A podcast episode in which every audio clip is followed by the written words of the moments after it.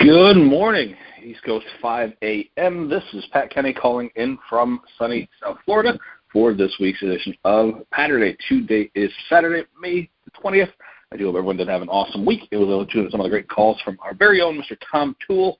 If you did miss any of those calls, please, as I do every week, I urge you to check out wherever it is that you listen to podcasts and make sure while you're there, if you haven't yet, you do please leave a review and maybe share it along the way with someone that you think would benefit from being a part of this tribe.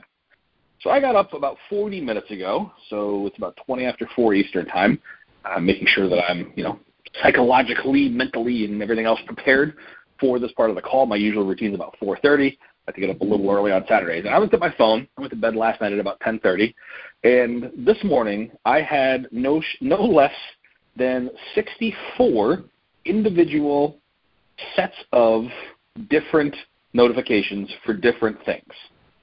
64 in the six hours, five hours that I was asleep.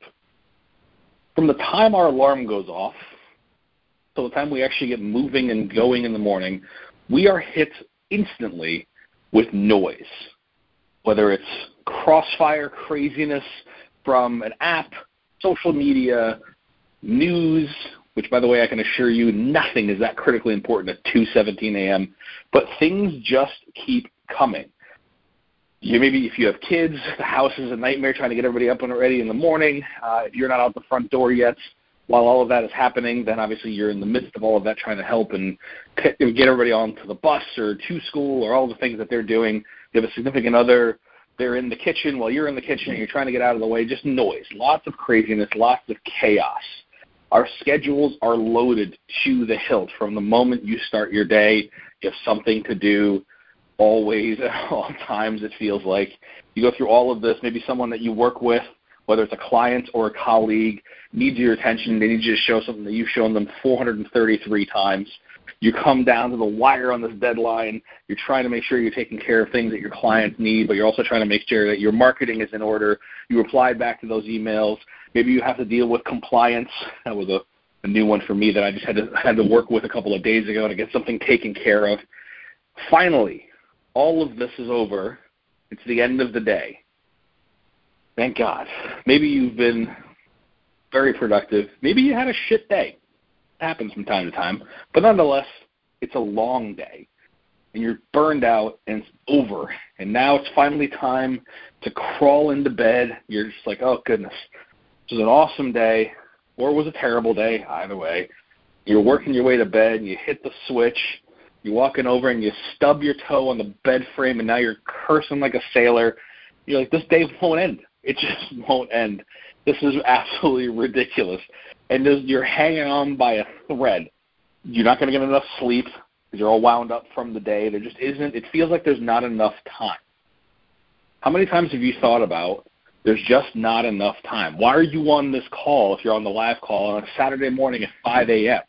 to try to make more time. And it's not that you're ever going to be able to make more time. It's how you use the time that you have. Because where in actuality are you going to find more than the same 24 hours as everybody else has? You're not.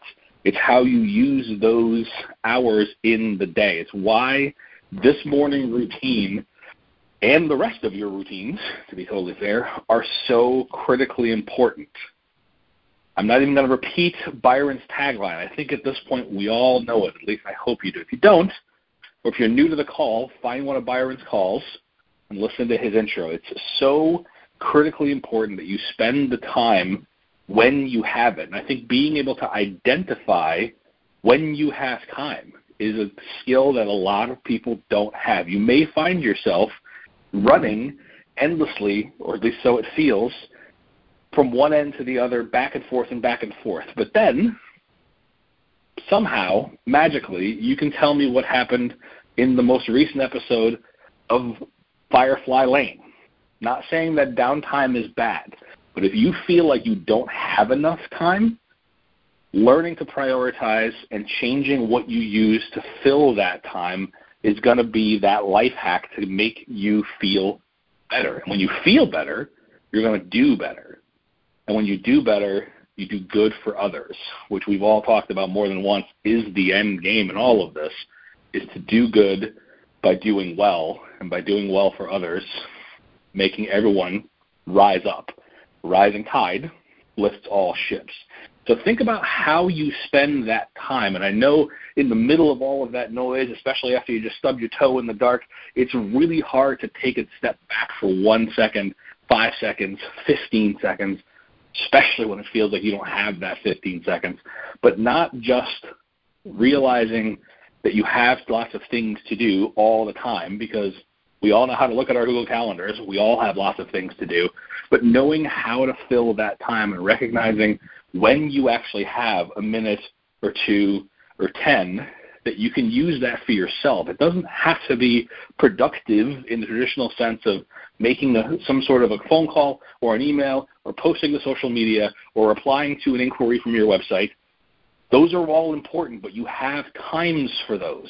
At least you should. You have blocks set aside. Make sure that when you have a moment for you, you actually take it and you leverage it and you have a chance to breathe for a minute. Because you're going to do nobody any good if you're a burned out wreck by Wednesday afternoon. Have an absolutely awesome Saturday. Have a wonderful rest of your weekend. We'll see you back here Monday morning, live at 5.